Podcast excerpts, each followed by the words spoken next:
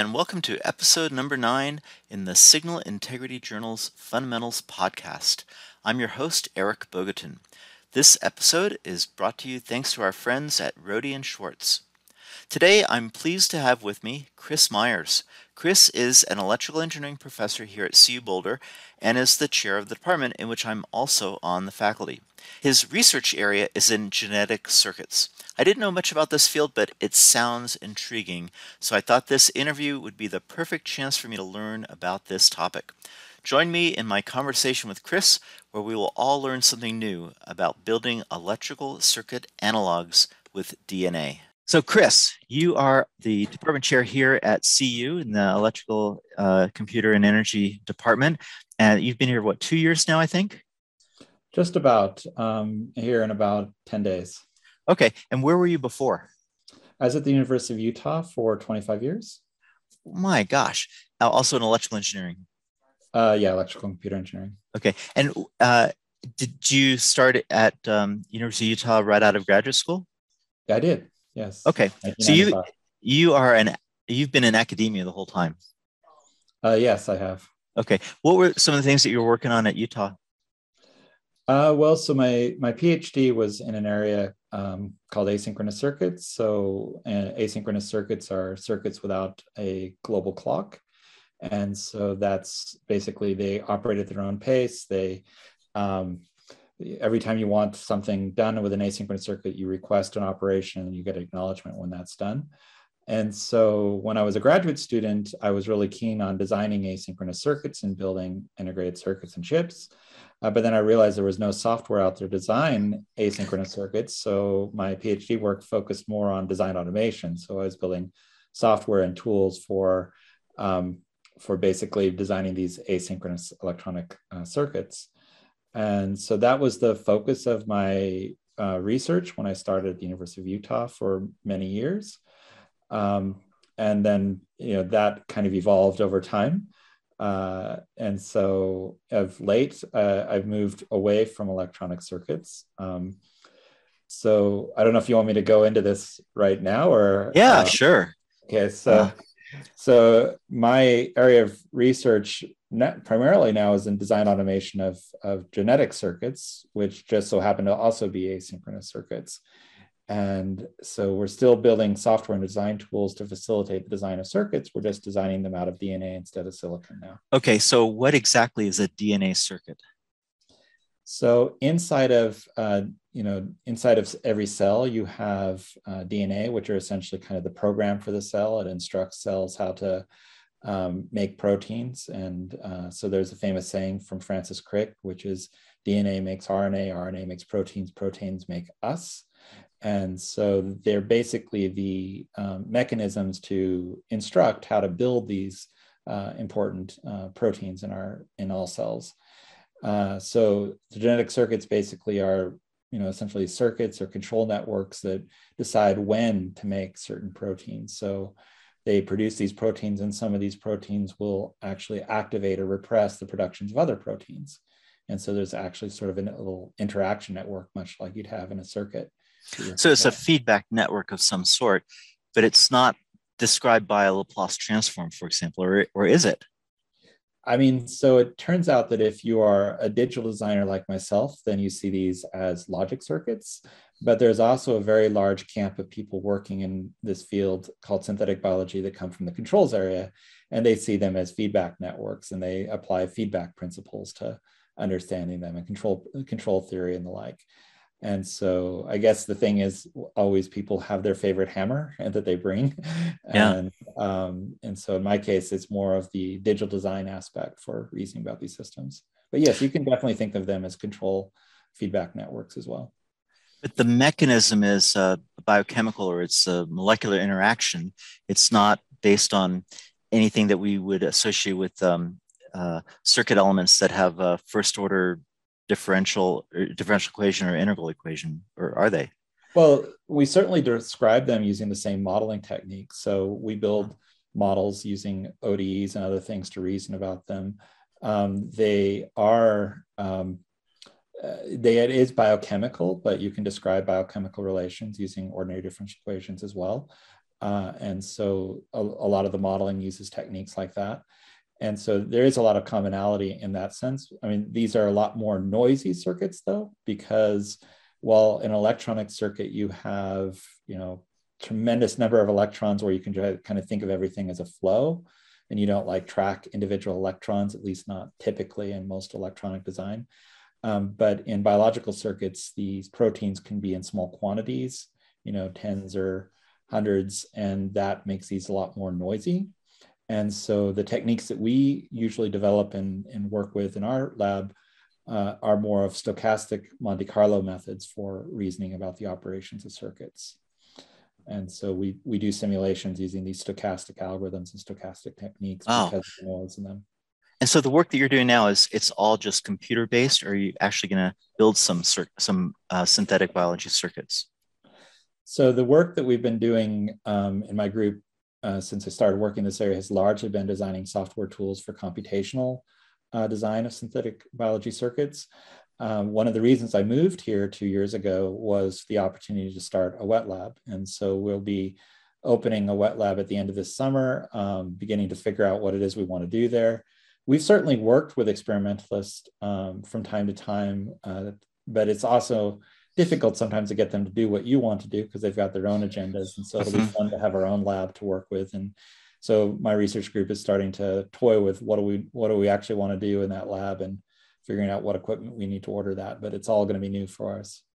Do you envision you know some of the stuff that I guess Vintner had done long ago was synthesizing DNA from scratch, uh, putting it into uh, E. coli, booting it up, and having the E. coli do all the work. Do you envision something like that?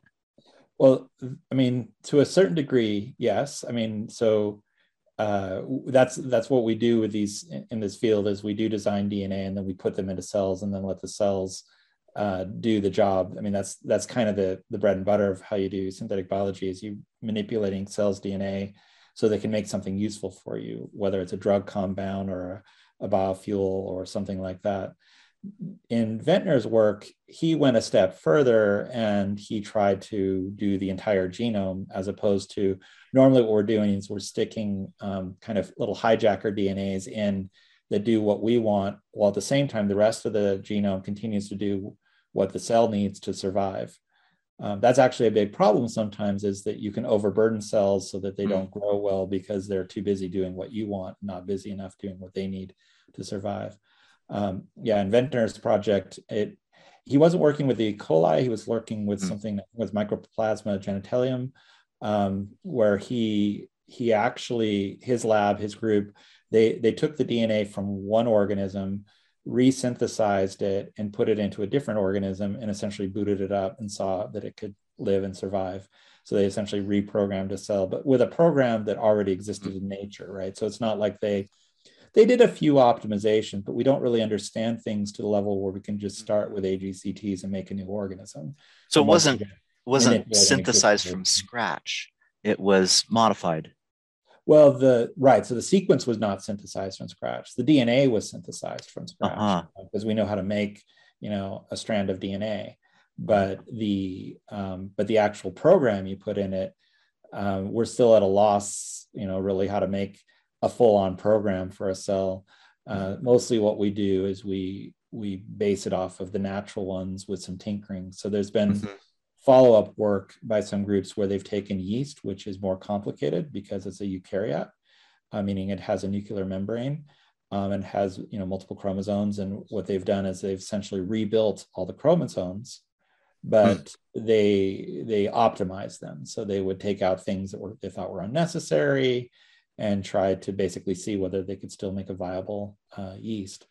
Um, and so that that's been a very you know earth-shattering, interesting project. But but again, there's very little work that's really de novo. I And if you think about the stuff that we design with, um, the the parts that we use are parts that we find in nature.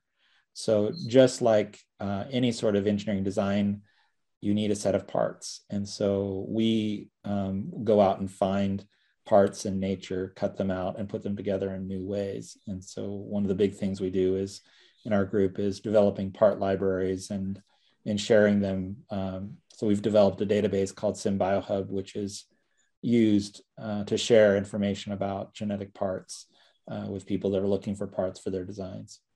What's an example of a part? Part would be something like a promoter, which is this, the region on DNA that initiates transcription of a DNA. Um, ribosome binding site, which is where translation gets started to translate the, uh, the mRNA into protein. Coding sequences, those are basically the instructions for which amino acids to put together to make a protein. Terminators, which are used to indicate when you should stop transcription. Those are the four basic parts, but there's there's a variety of other useful parts. Wow. So with these building block elements, you can synthesize the DNA chain that's going to start here, build this protein, stop here kind of thing? Exactly. With those four parts, you can basically build a protein of choice. Um, depending on which promoter you pick, you can control when it gets built. So you can have constitutive promoters that are building the protein all the time, but you can also have promoters that are inhibited by other proteins, which essentially allows them to, you hmm. to turn these on and off like a switch. And so you can make, um, say, a basic genetic inverter out of those four parts I mentioned, where you have a promoter that is repressed by some protein. So when that protein is present, you don't get the output. When it isn't, when the input protein is not present, uh, you do get the output. And so that's that's the basics of a genetic inverter. What other kind of circuit element analogs do you anticipate being able to build in addition like an inverter? So people have built all kinds of different things. Um, in fact, the field uh, was sort of spawned with two papers that were published in Science in 2000. In one case, somebody built something called a repressilator, which was really just an oscillator, you know, three inverters in series, um, you know, in a, in a loop to make an oscillator. Uh, and they actually showed, you know, cells kind of turning green, dimming, turning green again, so you could see them uh, oscillating. And then a toggle switch, which um, to you and me is really a set reset uh, flip flop but they didn't know any better, so they called it the genetic toggle switch. Um, but yeah, so basically, apply one input, you could turn on a switch, take it away, it could hold its state. Similarly, you could reset the switch. So those were the classic ones that, as I said, spawned this whole field. But now people can design just about anything. And so some of my collaborators at um, MIT and Boston University built a tool that they call Cello, where you can describe in Verilog a combinational circuit and it will go through a library of parts and pick them to build sort of any three input, one output logic circuit, or to design, I should say. I mean, build, you have to go into the lab and put it together, but but anything you can describe of that simple complexity. But but to be clear, these are fairly simple circuits. Like I said, three inputs, yeah. one output. Um, again, it gets back to what I said before about the burden on a cell. You can't put a lot of gates into a cell before you start um, making it have a difficulty to um, carry on with its normal business. Yeah, but you know, all early technology started out really simple in building just a, a few gate systems. But it sounds like if you have the software environment, the, the, the design database in place, you can I- extend that and build more and more complex circuits um, and then figure out you know what kind of organism it can effectively grow in or or you can you can use. So sounds a lot of potential down the line for this.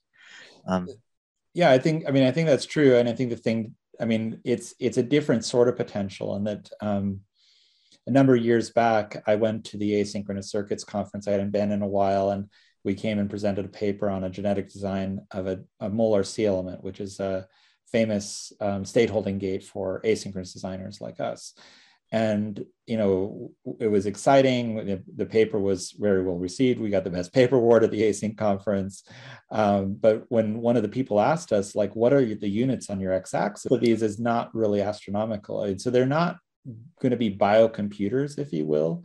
Uh, I, I don't really see that you know in the future that they are not doing computation at speeds that we're used to. And that's really not the intent um, the intent is to use cells to make useful things or to destroy useful things. If you want to, you know, destroy toxic wastes, or or people even try to build, you know, cells that could destroy tumors.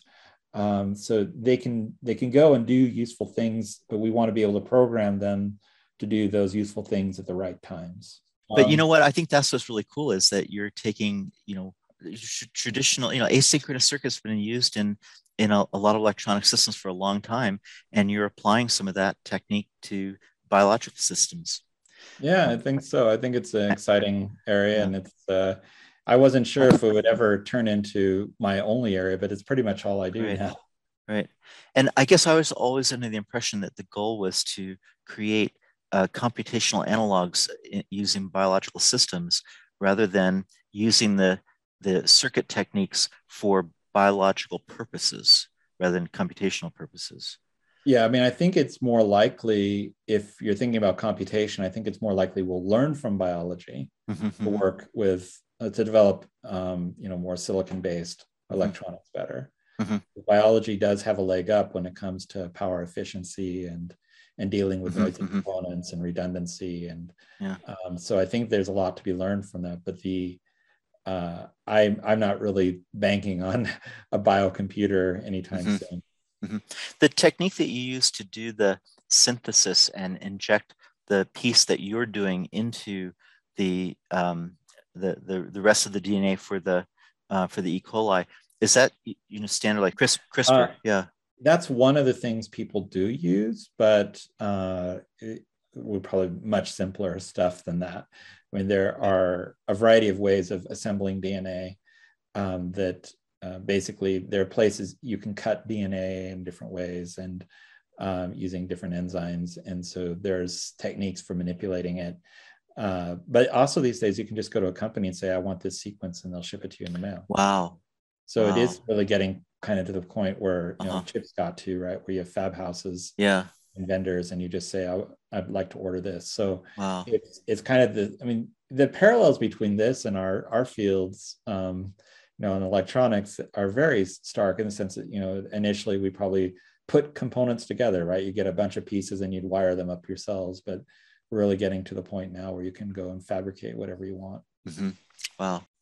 So they're going to be biological systems, not comp- not biological analogs of electronic systems. Correct, and I think that that I mean, I, I mean, not molecular computing analogs because that's you know it's kind of yeah. novelty, right? I mean, yeah. And the the cello paper designed all these different circuits, but never really talked about why you'd want to design any of the circuits, right? It's not. Yeah. Uh, it's more of a uh, can you build a logic circuit to do this? Uh, and I think that one of the things that we're needing to push more on is okay now why do you want to design a logic circuit yeah. to do that uh, that was the other question we got in our talk is why do we want a genetic molar sealant what might we use that for yeah. um, and uh, so we spent some time actually thinking about we could use it in, a, in an application like this tumor killing where you could use it to to basically turn on a switch in the presence of certain compounds that might be the presence of cancer and enable you to activate a device and so it's, it's simple sort of sensor actuator types of devices we have in mind. Uh-huh. What do you envision to be some of the first um, uh, genetic circuits that you might build in your lab? Uh, that's a good question. We're debating that as we speak. Um, so one of the things that my students are really fascinated with is the idea of automation. And so there's this company called Opentrons that sells really cheap kind of pipetting robots. And so we've just ordered one um, so it's for about 20K, you have a pretty good setup. And so they're really keen on doing kind of high throughput things using robotics. Um, but the, I think the thing that we're we're really interested in is uh, characterization. So if you want to have a library of parts, they need to be well characterized. If you probably you're probably old enough to remember the TTL data book, and so yeah, you know, that been bringing that up of having a, a data data sheets for for these uh. parts. And so we don't think people are doing the best job in terms of characterization. They're mostly just kind of most of the experimentalists kind of just work the, by the seat of their pants. They put things together. They don't do a lot of modeling. Um, they they basically try to put things together until they work. And we're really as engineers, we want to have you know good descriptions of our parts, and then we could automatically explore the design space and come up with the right solutions for these designs. Um, so I think that those that's one of the areas that we're looking at. I mean, it, there's also a couple of circuits that we've designed and published in papers that we've never gotten a chance to build. Build, um, like I mentioned with the Muller element, we wanted to build this uh, basically kind of a filter that would not activate incorrectly. And we wanted to do it with sort of three of these C elements hooked together. And I've mentioned before that it's hard to put a lot of circuits into a single cell. So what we were thinking of doing is have three different types of cells, each with a different molar C element in them, and have them communicating with each other uh, using a technique called quorum sensing, which is a technique cells use to emit molecules and pick them up in their environment. And so we could basically make three different types of cells talking together like a composite circuit, if you will. And that's probably one of my dream applications if we could put that together, because I think that's one way to really scale up is if you have, because you can have lots and lots of cells in a population. If you have them sort of emulating different circuits, you could build larger, more complicated circuits that also have this isolation now between each other so that they're because uh, normally this, the circuits are working without any isolation they're just floating around in the cell and it, it's like having every wire could short with every other wire essentially. What organism do you envision as your kind of vehicle for your circuits? So I'm not a biologist, so we'll keep simple and just work with E. coli. I think, um, you know, maybe down the line I might get into yeast or something like that. But there, there are people out there working with mammalian cells and you know working on applications like that. But those are a lot more complicated, a lot more difficult to understand uh, we still don't really fully understand how many of these cells operate. I mean, that's one of the things about the field is that there's still so much we don't know about biology that it, it does hamper us. Mm-hmm. Sometimes we're trying to, you know, build within a, a chassis that we don't really fully mm-hmm. understand. Do you envision any issues with if your E. coli gets flushed down the drain?